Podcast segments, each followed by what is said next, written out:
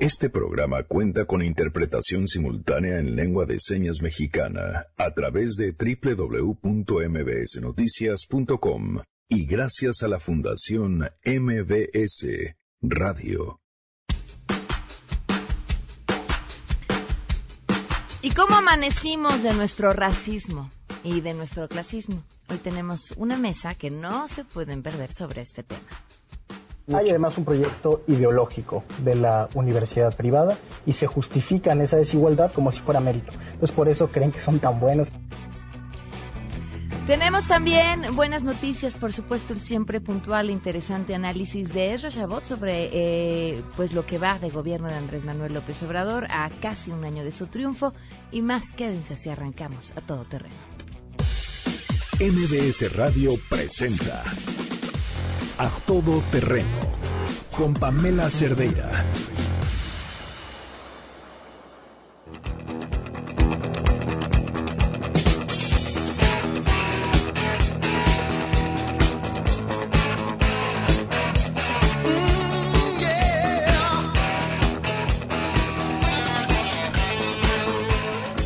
Yani, ¿cómo estás? Hola Pam, buenas tardes, muy bien, buenas tardes a todos. Al mal tiempo, buena música. Muy bien. Entonces, hoy vamos a arrancar con, con música de, de bandas, cantantes legendarios que a ustedes les gusten. Yo propongo a Kiss con este clásico y que nos propongan. Esto era en los que finales de los 80, en los 80. Yo creo que sí. Lo ru- rudo, rudo, rudo, lo casi diabólico esto. Escuchen nada más que ofreces.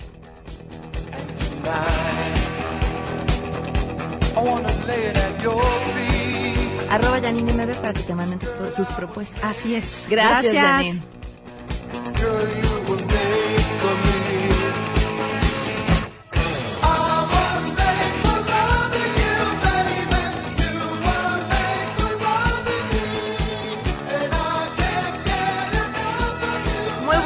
Tardes, gracias por acompañarnos en este jueves 27 de junio del 2019. Erika Ordóñez en la interpretación de lengua de señas, la pueden seguir a través de www.mbsnoticias.com.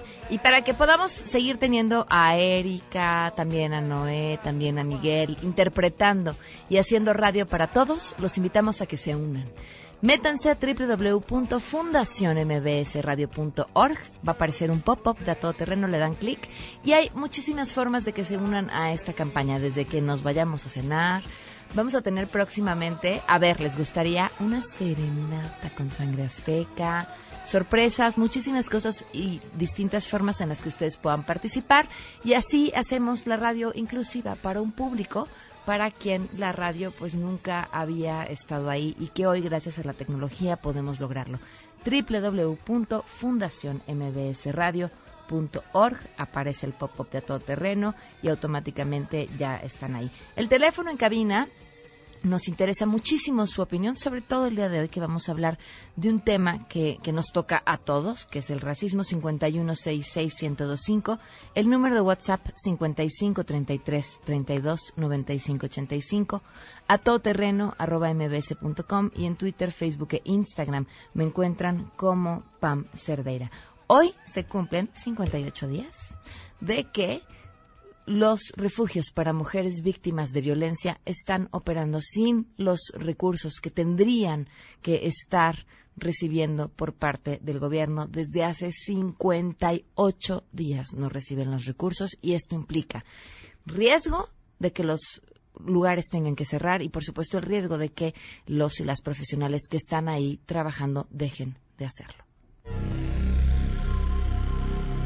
Estado mexicano, las instituciones de gobierno han demostrado que no tienen infraestructura para atender estas problemáticas, que no se trata solamente de recursos, se trata de acceso a la justicia, de obviamente restitución de derechos, de un acompañamiento, que es lo que hacemos en los refugios. En los refugios.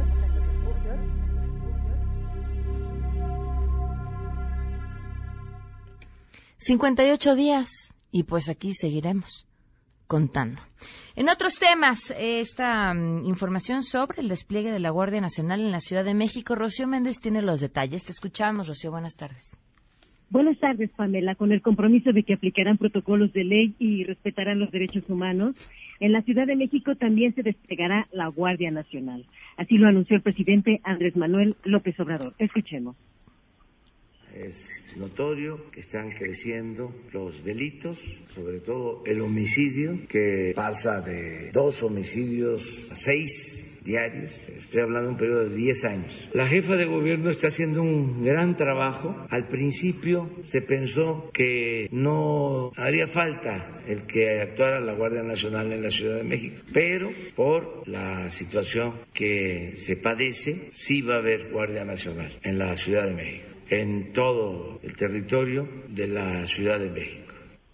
Así se les va a observar a los elementos de este nuevo cuerpo de seguridad, Pamela, en las 16 alcaldías de la capital de la República, donde han crecido los delitos, aunque a consideración del primer mandatario de la nación, el aumento después de una década de control de la delincuencia empeoró desde el pasado 2018. Escuchemos. En el caso de la Ciudad de México, durante mucho tiempo estuvo bajo control la delincuencia, había una tendencia a la baja en los delitos, se mantuvo más de 10 años, se redujo mucho el número de homicidios cometidos, de robo de vehículos. El año pasado empezó una crisis de inseguridad en la ciudad porque se descuidó la atención en materia de seguridad en todo el país, a partir del próximo domingo, Pamela, se desplegarán 70 mil elementos. Con ello se va a iniciar. Esperan llegar a 130 mil o hasta 150 mil efectivos en todo el territorio nacional. Es el reporte del momento. Gracias, Rocío. Muy buenas tardes. Buenas tardes. Yo no sé si la Guardia Nacional sea o no la salida, pero que se reconozca la crisis de seguridad, vaya, vaya que es un paso importante. Recordemos que venimos de un gobierno que durante muchos años lo único que hizo con la delincuencia organizada, en específico con los cárteles, fue simplemente negar su presencia en la Ciudad de México. Tenemos buenas noticias.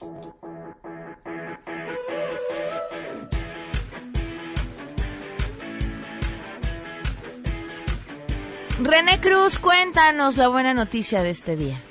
Pamela, muy buenas tardes. El mariposario del Zoológico de Chapultepec y la Alianza WWF dieron inicio el día de ayer al evento Mes de las Monarcas, el cual concluirá el 28 de julio y cuyo objetivo es ofrecer a los visitantes la oportunidad de convivir con cientos de mariposas monarca, conocer su ciclo de vida, su migración e hibernación por medio de visitas guiadas, exposiciones y charlas. En este marco fueron liberadas las primeras mariposas monarca de mil que nacieron en este mes en el mariposario del zoológico. Jorge Rickards, director general de WWF México, destacó que las ciudades cumplen un papel importante para las monarcas y para otros polinizadores migratorios y destacó que la Ciudad de México tiene un gran potencial en el contexto de la polinización debido a que más de la mitad de su superficie está legalmente destinada a la preservación, protección y restauración de la biodiversidad y los servicios ambientales bajo la figura de suelo de conservación. El mariposario del Zoológico de Chapultepec abre sus puertas de martes a domingo de 9 a 16.30 horas. Pamela, el reporte que tengo, muy buenas tardes. Gracias, muy buenas tardes. Y además tenemos cinco pases dobles para Orestiada. Esto va a ser este sábado a las ocho de la, a las 6 de la tarde, perdón, en el Teatro Galeón, en Paseo de la Reforma y Campo Marte. ¿Qué tienen que hacer? Llamar al 51 66 1025, 51 66 1025. Las primeras cinco personas que llamen se llevan estos cinco pases dobles para que vayan a pasársela increíble este sábado 29 de junio a las 6 de la tarde. Vamos a una pausa y volvemos. Gustavo Petricholi, Javier Bonilla García, Plácido Arango Arias, Agustín Carstenstein. Perdón, tuvimos un conflicto de botones. Oigan, pero no quería este irme a corte sin compartirles que en esta, con todo el fondo noticioso, que estamos presentando esta semana eh, historias sobre orgullo gay y bueno, sobre orgullo LGBTTI y las que se sumen. Y es una historia cada día de, de una persona distinta que nos va narrando a lo largo del programa. Esta es la del día de hoy. ¿Cómo me di cuenta? Cuando iba en la prepa había un chico que me gustaba mucho, bueno, empecé a sentir mucha atracción por él y lo vi a en la escuela y ya fue como al grado de empezar a investigar cómo se llamaba, qué, en qué salón iba, ya me di cuenta que iba en el mismo año que yo y, fue tanto así poco a poco el querer saber de él al grado de así que hacerme sus amigos y sean mis amigos al final de cuentas y todo. Ya no pasó nada con el chico, tiempo después me enteré que él también era gay, pero desde ahí siento que despertó como esa sensación de, saber quién, quién era yo, si en realidad gustaban los, hombres y lo confirman. Regresamos a todo terreno. A todo terreno con Pamela Cerdeira. Continuamos.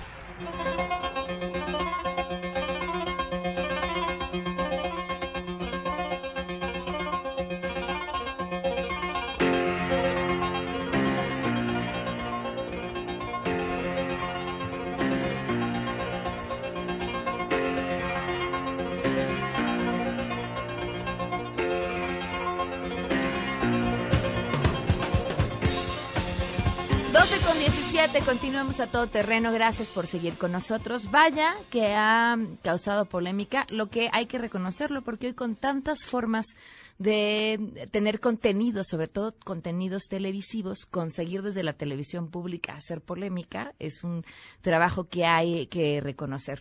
Y me refiero justamente a la Amaroma Estelar, programa que conduce Hernán Gómez, quien nos acompaña vía telefónica el día de hoy. ¿Cómo estás, Hernán? Muy buenas tardes. Muchas gracias, Pamela, y gracias por el interés en el programa. A ver, Hernán, han sido varios los temas. Eh, bueno, las, eh, estas entrevistas que creo que las hiciste antes de que tu programa iniciara, eh, en la marcha FIFI, lo que sucedió ahora con la crítica al ITAM y, bueno, las mismas eh, sondeos que estuviste haciendo en Polanco, si no me equivoco. ¿A dónde quieres llegar? ¿A dónde quiero llegar? Mira, para mí hay, eh, hay una hay una parte, digamos, de, de la crítica a las élites de este país que no hemos hecho porque obviamente incomoda muchas veces a los propios medios hacerla, porque muchas veces los propios medios lo que representa son eh, intereses y agendas de las propias élites.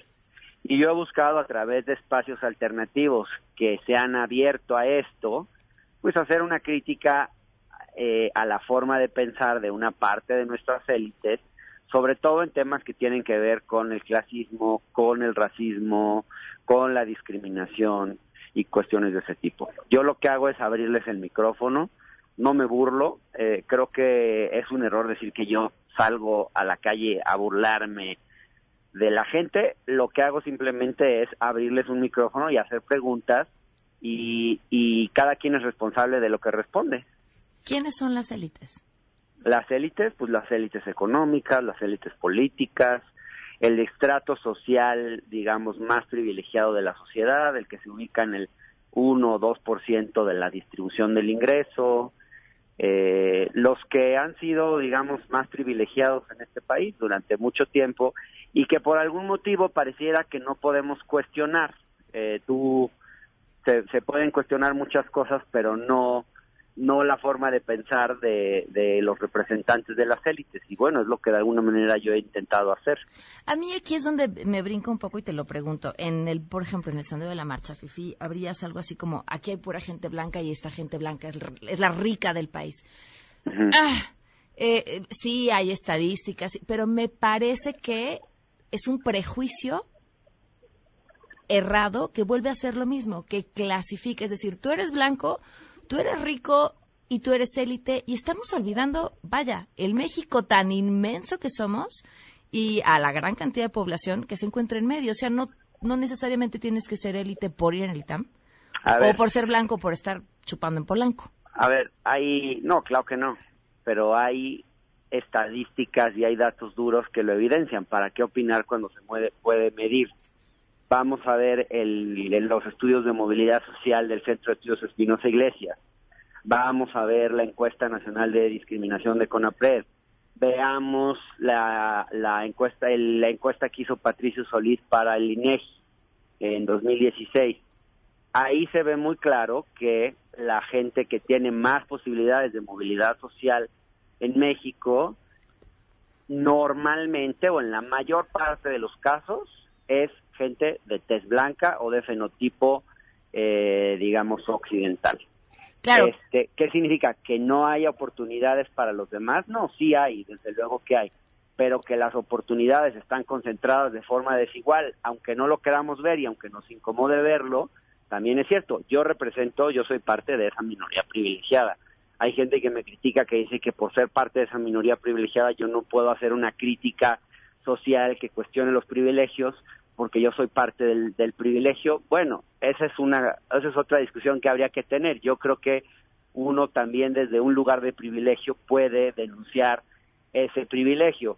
Entonces, eh, yo creo, Pamela, que este que no estoy reproduciendo prejuicios. Lo que estoy tratando de hacer es denunciar muchos de los prejuicios que existen.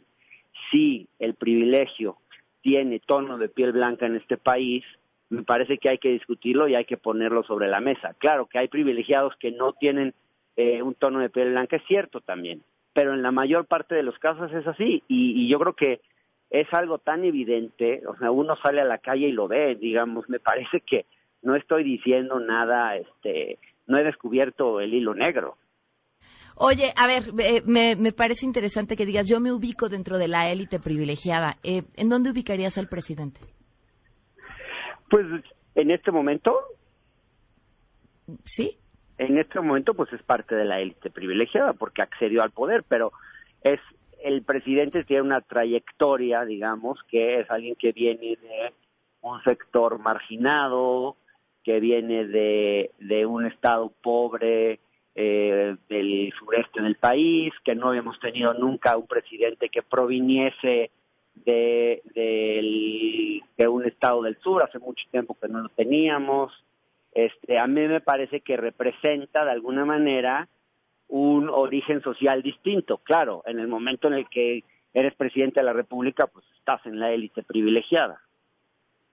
Me, me, preocupa mucho, insisto, ¿eh? creo que la discusión sobre el racismo y sobre el clasismo es importantísima. Me preocupa mucho que deje una visión binaria sobre México. No, no, no es mi intención. Yo creo que somos un país diverso. Eh, yo creo que hay mucho más que blancos y o morenos ahí. De hecho, la diversidad, por ejemplo, de los de los grupos indígenas es de los pueblos originarios es amplísima y sumamente diversa. Eh, hay también, por ejemplo, un sector muy invisibilizado que son los afromexicanos.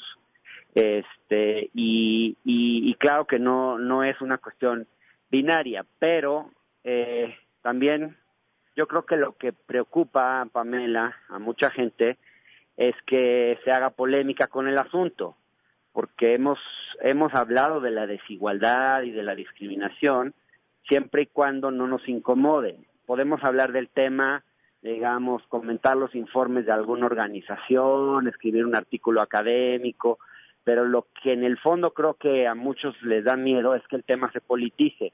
Yo creo que hay que politizar estos temas porque si no nos genera, si no generamos polémica, si no politizamos las desigualdades, yo creo que nunca realmente las vamos a, a superar. O sea, yo creo que hay que provocar, hay que generar reacciones sobre este tema porque es la única manera de, de, digamos, de sacudir un poco los cimientos de esta sociedad y no quedarnos en la autocomplacencia. Y bueno, por otro lado, creo que también valdría la pena preguntarte sobre mm, desde dónde se hace la crítica. Y tengo, entiendo contigo cuando dices, bueno, pero es que desde un medio tradicional quizá no sería fácil hacer una crítica a pues, el mismo grupo al que pertenecen. Pero cuando vas y la crítica la haces a instituciones privadas desde el dinero público, desde una televisora pública, también me parece que habría que cuestionar. O sea, finalmente eres, y lo entrecomillo, el sistema. No, no, no sé a qué te refieras con que soy el sistema, pero mira, yo lo veo así, Pamela. Eh, los medios públicos eh, son espacios donde a diferencia de los grandes oligopolios mediáticos que tocan temas que les conviene a sus agendas, en los medios públicos se pueden tocar otro tipo de temas. Yo personalmente nunca había visto, por ejemplo, una discusión sobre el papel de la educación pública en México. Eh, ¿Por qué concentrarnos en el ITAM? No es por atacar a una institución, es por lo que ha representado el hecho de que gran parte de los cuadros tecnocráticos que gobernaron este país durante los últimos 30 años se formaron en esa institución. En el gobierno de Calderón, por ejemplo, hasta 23% de los de los cuadros, digamos, de subsecretario a presidente emanaron del ITAM. Solo de una institución 20, privada, 23% de los cuadros. Entonces, eso es un asunto público. No es simplemente criticar a una institución privada porque no nos gusta. A mí no, no yo no tengo nada contra el ITAM. A mí me parece una institución con muy buena con muy buena, incluso con muy buena eh, calidad académica. Creo que hay muy buenos profesores en el ITAM, es una institución con buen nivel educativo, eh, yo tengo muchos amigos del ITAM, hay gente muy respetable en el ITAM, es una institución seria, pero también es una institución que ha jugado un papel determinado y que no veo por qué no podamos este ejercer una crítica sobre esa institución. A mí, a mí de verdad me alarma escuchar voces que digan que tenemos que salir del aire, que llamen, al, que, que soliciten la, la renuncia mía y la renuncia del director del canal. Es decir, cuando les incomoda una crítica, su respuesta inmediata es la censura, es pedir la censura. El PAN, digamos, pidiendo con esta conducta, lo único, yo creo que no es una postura democrática, me parece que al contrario, Pamela. Oye, Hernán, regresando a esta visión que te digo a mí me preocupa en lo personal, binaria de buenos y malos, ¿quién es el padre del neoliberalismo en México?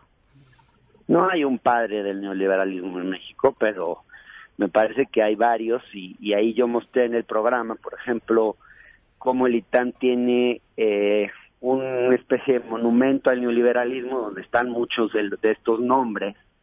Eh, en esa en esa rotonda, que no me acuerdo el nombre que tiene, pero yo le puse el monumento al neoliberalismo porque no ves otra cosa que perfiles neoliberales. Entonces, este el ITAM yo te diría es una institución muy valiosa.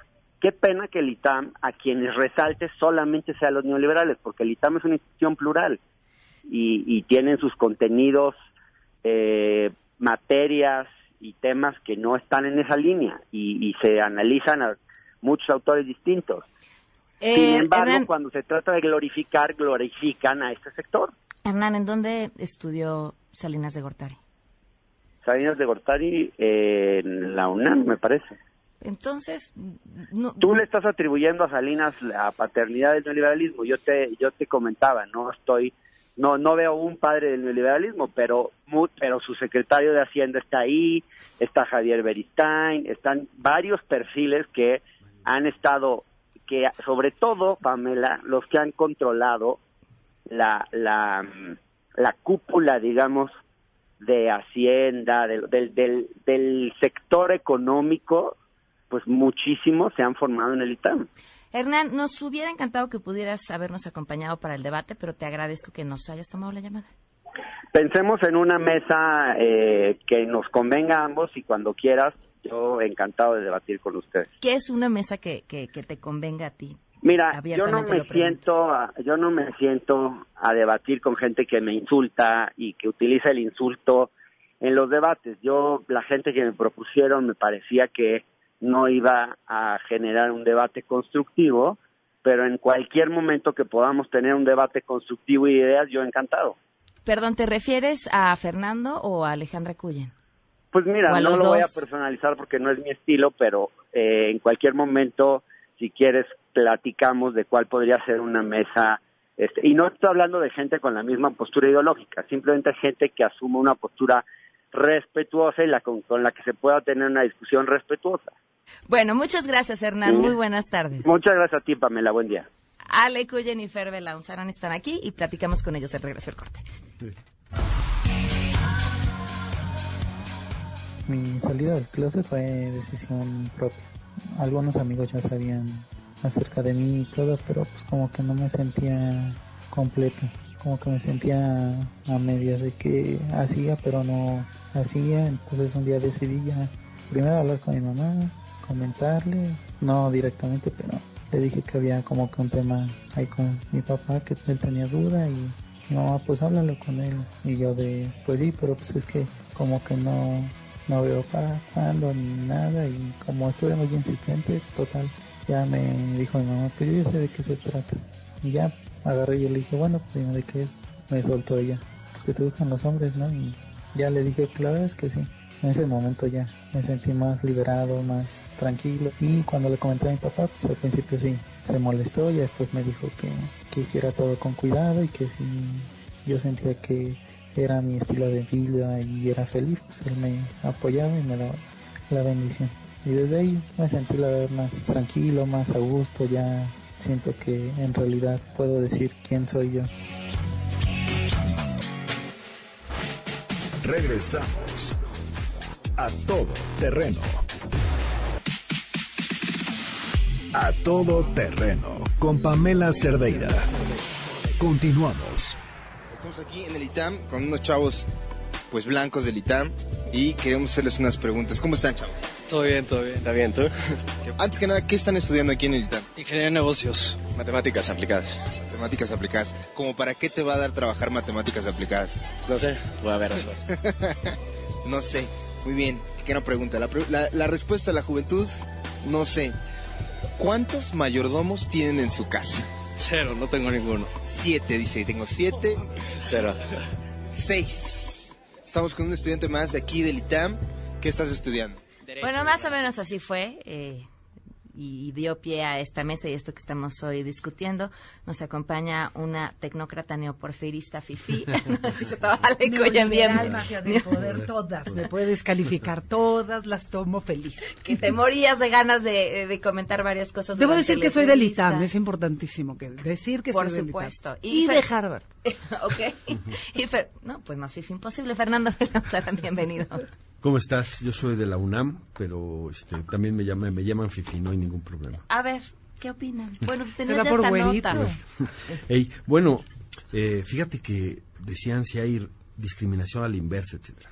Cuando estuve yo en la Facultad de Filosofía y Letras, había y, y peleábamos por los consejos y etcétera. Una campaña hicieron contra los criollos, porque algunos éramos güeros, azules, y, y lo hicieron así. Claro, hay algunos teóricos que dicen es que como la discriminación es parte del sistema de dominación y solo puede ser de los sectores dominados, de, hacia- los sectores dominantes hacia los dominados, no puede haber discriminación inversa. Eso dicen algunos teóricos con cierta, eh, con, cierto, eh, digamos, razona- que es razonable decirlo. Sin embargo, no deja de haber afectación de derechos, no deja de haber este, promoción del odio. Y estos teóricos que dicen no hay discriminación inversa, no crean que dicen entonces aplíquese, úsese, porque finalmente lo que se está haciendo es, pues sí, generar odios, conflictos, y la verdad es que es muy irresponsable, porque si tú generas odio racial, si tú le echas leña al fuego, eso se te puede salir de las manos, es profundamente irresponsable. Pero además, la Constitución no hace la distinción, ¿eh? La Constitución no dice, ah, pero si es inversa no cuenta, ¿no? Si uno lee el artículo primero es clarísimo y lo que nos tiene que mover es eso. Ahora, ¿hay censura? De ninguna manera, o sea, no es el problema lo que dices, el punto es si los medios públicos deben servir para hacer telebasura, ¿no? En donde se trolea a los adversarios del presidente. Usan un medio público para trolear a los adversarios del presidente, para servirle al hígado del presidente. Lo que no le gusta al presidente es a lo que yo voy a ridiculizar, atacar, etcétera. Para eso son los medios públicos. No nos habían ofrecido la BBC. Yo me, yo me, me, me quiero regresar un poquito a como a la parte más básica del debate. La primera es, a ver, ganaron. Ganaron por un amplio margen. Ganaron porque todo lo demás, pues claramente las cosas no iban bien y por algo el discurso de ellos ganó. No entiendo por qué si ya ganaron. Tienen que usar el discurso en vez de aprovechar el triunfo para construir. Lo único que pueden hacer es seguirse revolcando en los discursos electorales. Llevan ocho meses de gobierno, siete meses de gobierno. ciertamente los resultados son dudosísimos, ¿no? La tendencia es muy triste, muy pobre, eh, aunque el presidente tenga otros datos, pues lo que vemos con los números con los que se mide la economía, el empleo, la distribución de medicinas, la distribución de apoyos sociales, bla, bla, bla. O sea, nos podemos ir, son muy pobres. Y me preocupa que gente talentosa como Hernán Gómez, porque lo conozco, porque es un, es un chavo que ha estudiado, es una gente que lleva, digamos, es un académico, pues que yo sí consideraba serio. Me preocupa que su cabeza esté dedicada a la chatarra cuando no veo la necesidad. O sea, si estuviera fomentando grupos electorales, las bases. ¿Te acuerdas en un programa acá hablábamos pues de John Ackerman hablando con las bases de Morena para generar votantes para el 2021? Pues a lo mejor podrías justificar su programa. Pero ni siquiera llega ahí. Y el rating del 11 se fue al suelo desde que ellos llegaron. Entonces, pues ¿por qué tanto talento desperdiciado cuando ya ganaron? En vez de estar proponiendo soluciones reales para un país en crisis. Exacto, ¿por qué no hacer tele de calidad? Que lo podrían hacer, ¿por qué hacer una... Me, me daba risa porque cuando uno criticaba a Alonso decían, sí, pero también lo hicieron en Televisa en tal momento, etcétera. Así se justificaban, ¿no? Pues no se supone que iban a hacer las cosas mejor, con una televisión de mayor altura, de, para poner a debatir las cosas. Yo no estoy en contra de que el oficialismo exprese sus puntos de vista, ¿no? Pero me parece que podrían contribuir en una televisión pública de calidad a elevar el nivel del debate. Porque el problema es que toda la todo el debate que hacen es la descalificación personal. ¿no? Eh, al final de cuentas, eh, es una descalificación a ellos, a la, a la persona, no están atacando sus ideas, sus propuestas. la verdad es que lo primero que uno aprende en, la, en, en lógica, en filosofía, es no importa quién dice las cosas, los argumentos se tienen que sostener por sí mismos. Vamos a los argumentos. Y aquí siempre quieren ganar el tema diciendo, es que lo dice un privilegiado, es que lo dice un fifi, es que lo dice, como decía, claro, muy hipócritamente, porque ellos de su lado también tienen, este, no pueden decir más que son los mismos, eh, con, esos mismos criterios, esos mismos parámetros, ellos son los privilegiados, son los fifís, pero allá es virtud y acá es visión. Pero fíjate, y retomando lo que dices de la tele, de la tele pública, a ver, la tele pública pues, generalmente no te evalúa por rating, como sucede en los medios privados, pues, porque en los medios privados pues hay una estructura donde estás acá, ganas un dinero y te tienes que ganar lo que te pagan a partir de los resultados de tus programas y de la calidad de tus opiniones, programas o lo que sea. Allá no tienen ese problema y es una pena. De nuevo, lo deja tuya si son fifís o no. Ni siquiera tienen la capacidad de usar datos. Y yo entiendo que este es un gobierno que tiene por lo menos, digamos, desprecio por la técnica y por los números. Supongo que es también porque no les favorecen, ¿no? Eh, y entonces mejor descalificarlos.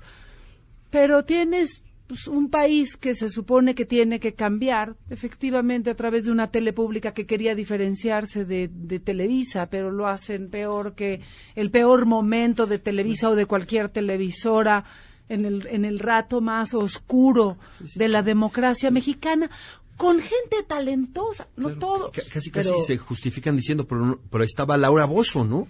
Y ese es su, es que en Televisa estaba Laura Bozo, ¿por qué no me dejan a mí, no? Esa es su, su, su, eh, su justificación. Pero además es pura propaganda cuando dicen, por ejemplo, ¿qué se entiende por neoporfirista, no? Que me expliquen, porque eh, la verdad es que la, UNAM se abrió con Porfirio Díaz, ¿no? Con Justo Sierra reabrió la UNAM después de tantos años que estuvo, que estuvo cerrada. Bueno, no era UNAM, porque la autonomía la conseguimos unos años después. Pero la Universidad Nacional se reabrió ahí. ¿A qué se refieren? Pues es un rollo porque pues el presidente cuando estuvo en campaña le gustó mucho decir neoporfiristas porque en la historia de bronce que tenemos, en la historia oficial, eh, con estos héroes de bronce, pues el porfirismo es señal de lo peor, ¿no? La verdad es que eh, es su historia de, de monografía, ¿no? Por, supuesto, tiene, tiene claros oscuros, hubo tremendas desigualdades, etcétera, pero ¿a qué se refieren cuando dicen neoporfirista? Nada, es un eslogan propagandístico puramente. Pero fíjate, el presidente se puede dar el lujo de dar lo que se le dé su gana, porque al final de cuentas es el presidente y es el que ganó los 50 millones de votos, ¿no? Los 30 millones de votos y su 51%. Entonces se puede dar el lujo de decir lo que quiera. Lo que sorprende es que la gente en la que tiene que respaldarse el presidente no sea capaz de generar argumentos. Y hablas del neoporfirismo, pero deja, de- me, me quiero salir tantito del neoporfirismo para irme a la parte institucional. El programa que hace Hernán Gómez sobre el ITAM es no solo de una, de una calidad paupérrima, sino la verdadera pobreza de sus argumentos y de la información con la que cuenta. Se empieza a burlar de Javier Beristain, que fue maestro pues, de muchos de nosotros, exalumnos del ITAM, sin saber siquiera que fue un hombre de un humanismo y de una integridad que ya quisiera cualquiera de la 4T gozar del mínimo de integridad que tenía Javier Beristain, del mínimo de humanidad y de conciencia social y humanística que tenía Javier Beristain. Javier Beristain es el que introduce todos los estudios de filosofía, toda la parte de ideas y problemas de la realidad contemporánea, justamente para que los alumnos del ITAM no se queden nada más con la información técnica. Peor aún, agarra y dice, claro, ¿qué trajo Javier Beristain? Le enseñó a Carlos Salinas cuando Carlos Salinas no estudió en el ITAM. Así es. No, no, Entonces es una... Pero él tiene otros datos. Es esta, claro, él tiene otros datos, pero entonces esta desinformación donde por- ah, quiere agarrar al que- estandarte del villano favorito. Ahora, Va a yo- ser un punto una pobre. especie de, de desagravio. Hubo compañeros del ITAM que nos acompañaron a Chiapas en la caravana Ricardo Pozas de la UNAM en los momentos más álgidos del conflicto chapaneco, cuando casi este casi nos linchan en Altamirano un este un cacique ahí porque íbamos a llevar ayuda humanitaria, etcétera. Entonces nos acompañaron compañeros del ITAM y hicimos muy buenas cosas de acopio y otras cosas con este con, eh, con compañeros del ITAM y, y además el 68, por cierto, también participaron escuelas privadas. No, no, a lo mejor no estaba todavía el ITAM. Estaba el ITAM, claro. Pero hubo universidades privadas que participaron con los estudiantes del, del 68, Olivero, por supuesto, etcétera. Eh, Ahora sí que vidas paralelas. Eh, Peña Nieto no le perdonó a la Ibero lo del 132 y lo de haberse quedado en el baño. Y parece que Andrés Manuel tiene un issue, un, este, un conflicto con el y no se lo perdón, y aquí hacen un programa para satisfacer eso. Él simplemente no le gusta la institución al presidente, pues hagamos una hagamos un programa para golpear al a, a la a esa institución que por supuesto merece respeto y que puede ser cuestionada y criticada como todas, como la UNAM, como el Poli, como el Ibero. No hay nada, no hay tema tabú, pero por lo menos si es una televisión pública, háganlo con calidad. ¿No? Que no sea vil propaganda o vil troleo, ¿no? No, me parece que no es mucho pedir. Y yo nomás le, le quisiera yo mandar un mensaje a Hernán Gómez, no tiene nada que temer. La verdad es que este aquí sería un debate de ideas, platico aquí no, no, no- no le va ¿No a pasar nada. insultar? No, mira, puede ¿Seguro? ¿Lo prometes? No, no, y yo, yo la- le aseguro que de aquí no va a ir con el psicoanalista ni con ningún otro problema. Aquí nos podemos entender con pegar. razones, nadie le va a pegar, va a salir sano y salvo, no le, no, no, no le, no le va a pasar nada, ¿no? No le va a ir peor que a las, a las mujeres, mujeres que, que, van marchando y él llega a tratar de ridiculizarlas a ver si, este, fíjate que eso hacía el régimen con las, con las marchas de la izquierda por mucho tiempo, antes, el viejo régimen ponían a las personas que iban a marchando, los, los ponían a, a entrevistar para ver dónde se tropezaban y lo convertían en gran noticia para desprestigiar todas las marchas y las movilizaciones. Eso es lo que estoy viendo que están reproduciendo, ¿no? Están reproduciendo, ahora sí que yo digo que esta 4T es orwelliana totalmente, ¿no? Yo, yo, yo me regreso a, a ni siquiera están ayudando al presidente. Cuando tú hacías, cuando tú veías las encuestas en tiempos de la elección, la gente del ITAM también estaba con Andrés Manuel. Mucho del alumnado del ITAM, muchos de los jóvenes, y si mal no recuerdo, hubo varios momentos, si no es que a lo largo de toda la campaña, que al igual que en el resto del país, la mayoría de los estudiantes del ITAM estaban con Andrés Manuel porque querían un cambio, porque luchaban en contra claro. de la corrupción. Esta historia de el centro del neoliberalismo que exalta. A ver, ¿qué exaltan? Las finanzas públicas sanas es el estandarte número uno de Andrés Manuel. y, para bien de los mexicanos, lo, lo- sí que lo reconozco y lo aplaudo. Pero además, Igual que el libre comercio. Salinas no se atrevió a hacer los recortes que está haciendo Andrés Manuel. Claro. Yo me acuerdo, cuando yo empecé a empezar en política, estaba muy chavo, se decía Salinas recortar y cuando él era el secretario de, De programación y programación y presupuesto de, de la Madrid. Y, y la verdad es que toda la izquierda nos oponíamos a estos recortes. Bueno, nunca llegaron los recortes de este salvajismo de ir A contra rajatabla. contra el- contra la ciencia, contra eh, eh, lo- contra A los rajatabla. hospitales, es a rajatabla, es con machete, la austeridad con machete y se ha llevado muchas cosas este valiosas. Parece que solo el escándalo hace que reculen como la defensa que se hizo del IMER, que me pareció muy muy espontánea, muy generalizada y cuando ven que hay un gran escándalo, entonces le echan la culpa a Hacienda, dicen esto, pero están cum- cumpliendo las órdenes de recortar todo para qué? Para construir un ejército electoral en 2021, porque eso son las transferencias de dinero con programas que ni siquiera tienen este manuales de operación, ni siquiera, eh, y, eh, y además con una opacidad tremenda, pero van a repartir dinero en efectivo a más de 20 millones de personas. Cuando lo logren. Realmente, ¿no? Cuando lo logren. Ale, porque para no concluir. que no, no sueltan un peso. Para concluir la mesa. Para concluir, La mesa. la- la- lamento muchísimo, por supuesto, la ausencia de Hernán, que de nuevo yo lo quiero mucho y lo conozco bien, y me parece un tipo talentoso, un tipo estudiado, y reitero, me parece que tienen que ayudar al presidente. El país tiene muchos problemas, algunos heredados, otros que se están creando.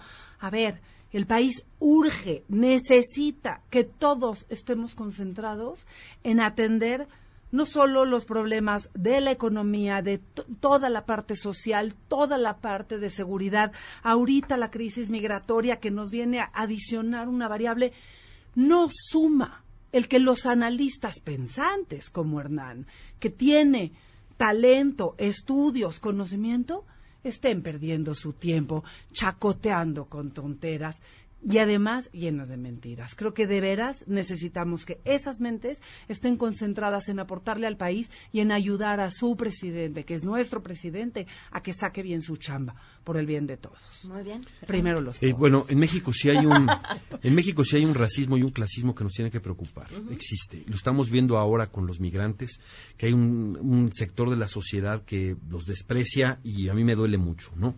Es un problema serio.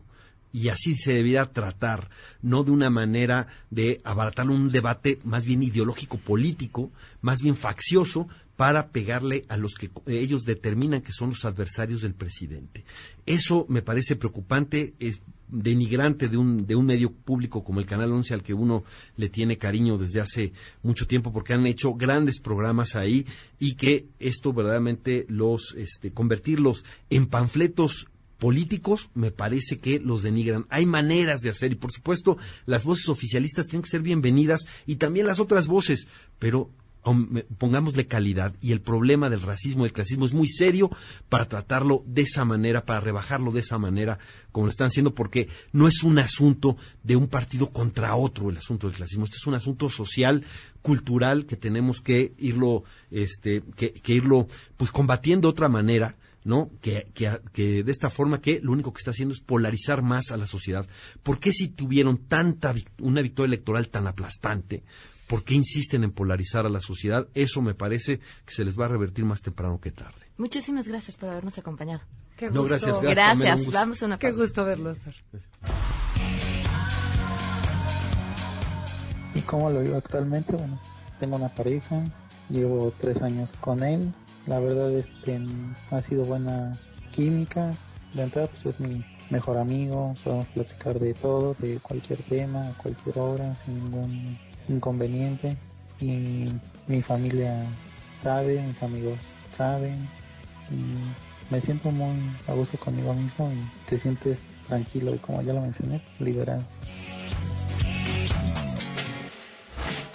Regresamos a todo terreno.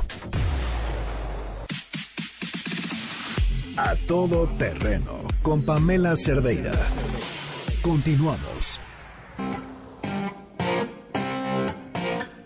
Todavía no acaba el mes del padre. ya no fue con un día. Bueno, pues es que si no le hicieron algún regalo, Suzuki tiene una gran opción. Hasta el 30 de junio pueden regalarle una camioneta ideal. Imagínense una Suzuki Ertiga 2019. Una camioneta para que viaje toda la familia porque tiene siete asientos y la podrán estrenar desde 3.999 pesos al mes. U otra opción muy buena es el SIAS, un sedán ideal para papá con mensualidades desde 3.499 pesos al mes, que podrá estrenar con 0% de comisión por apertura. Si quieren conocer más detalles, suzuki.com.mx, diagonal autos y además pidan su prueba de manejo. Nos vamos a quedar en mesa para todos.